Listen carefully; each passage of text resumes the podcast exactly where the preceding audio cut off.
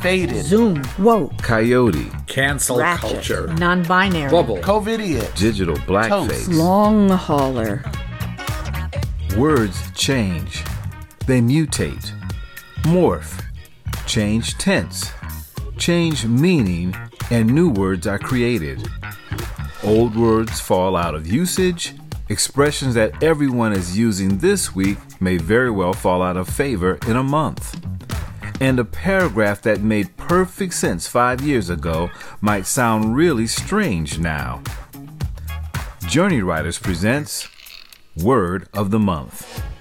Original poetry, prose, essays, and commentaries written by Journey Writers members exploring our ever changing language. The word of the month for this month is shade. Writers are often challenged to write a complete short story in 10 words. Ernest Hemingway, a great American writer, met the challenge by writing this famous story in six words For sale, baby shoes, never worn. Here is my answer to that challenge for the Journey Writers Word of the Month Shade. Dick threw shade. Jane diffused it. Sunny smiles always win.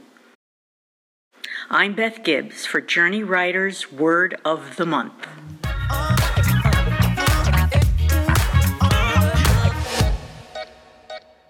Shade.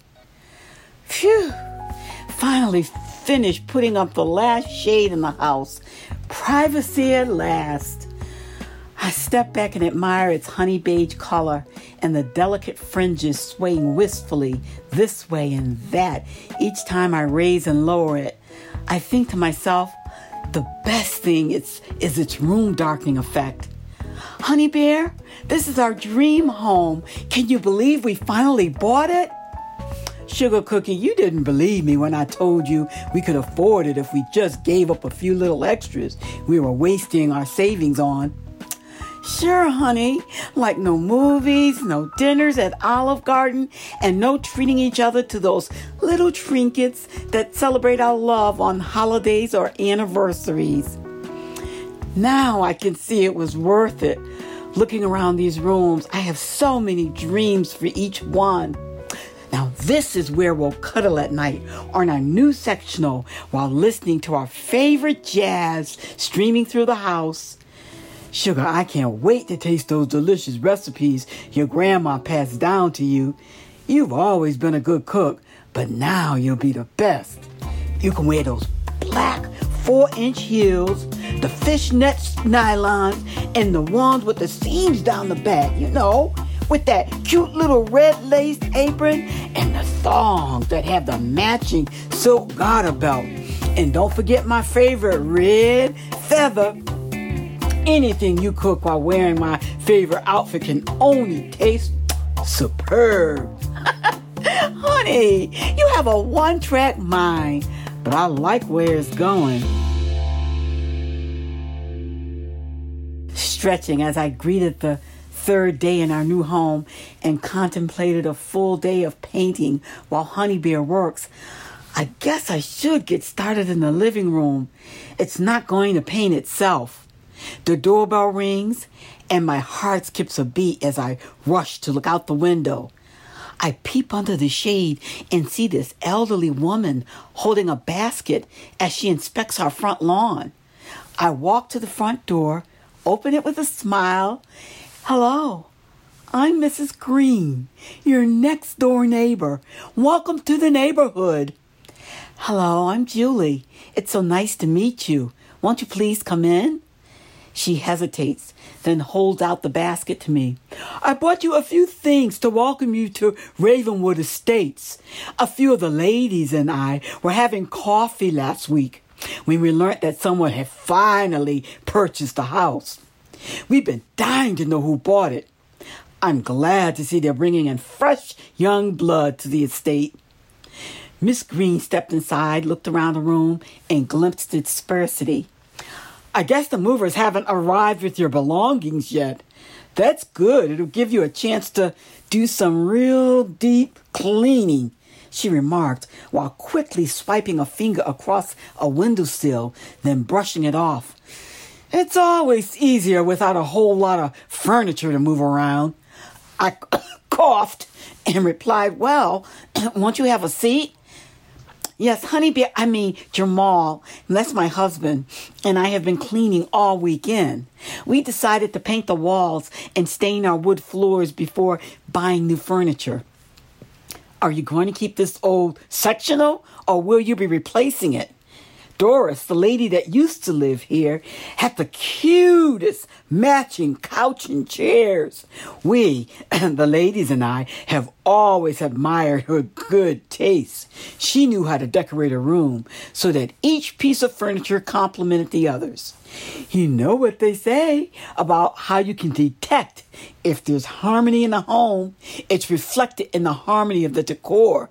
Don't you think so? I smiled and thanked her for the basket. She replied, Each of the ladies put in one of their favorite dishes. We figured you wouldn't have time to do much cooking on your first few days after moving in. I can't wait for you to taste them. I'm sure your husband will appreciate a good home cooked meal when he comes home. Those prepared frozen meals in the stores that you young folks are so fond of can't compare to our good old fashioned home cooked meals. I had each of the ladies put their recipes in the basket as well. That way, you can keep your hubby happy. You know, they always say the way to a man's heart is through his stomach. Well, keep feeding him these dishes and you'll keep him forever. I have my grandma's secret recipe right here. She snatched it from my hand, looked it over while smirking, and remarked, No wonder it's a family secret. I wouldn't want anyone to know about this disaster either. Then handed it back to me.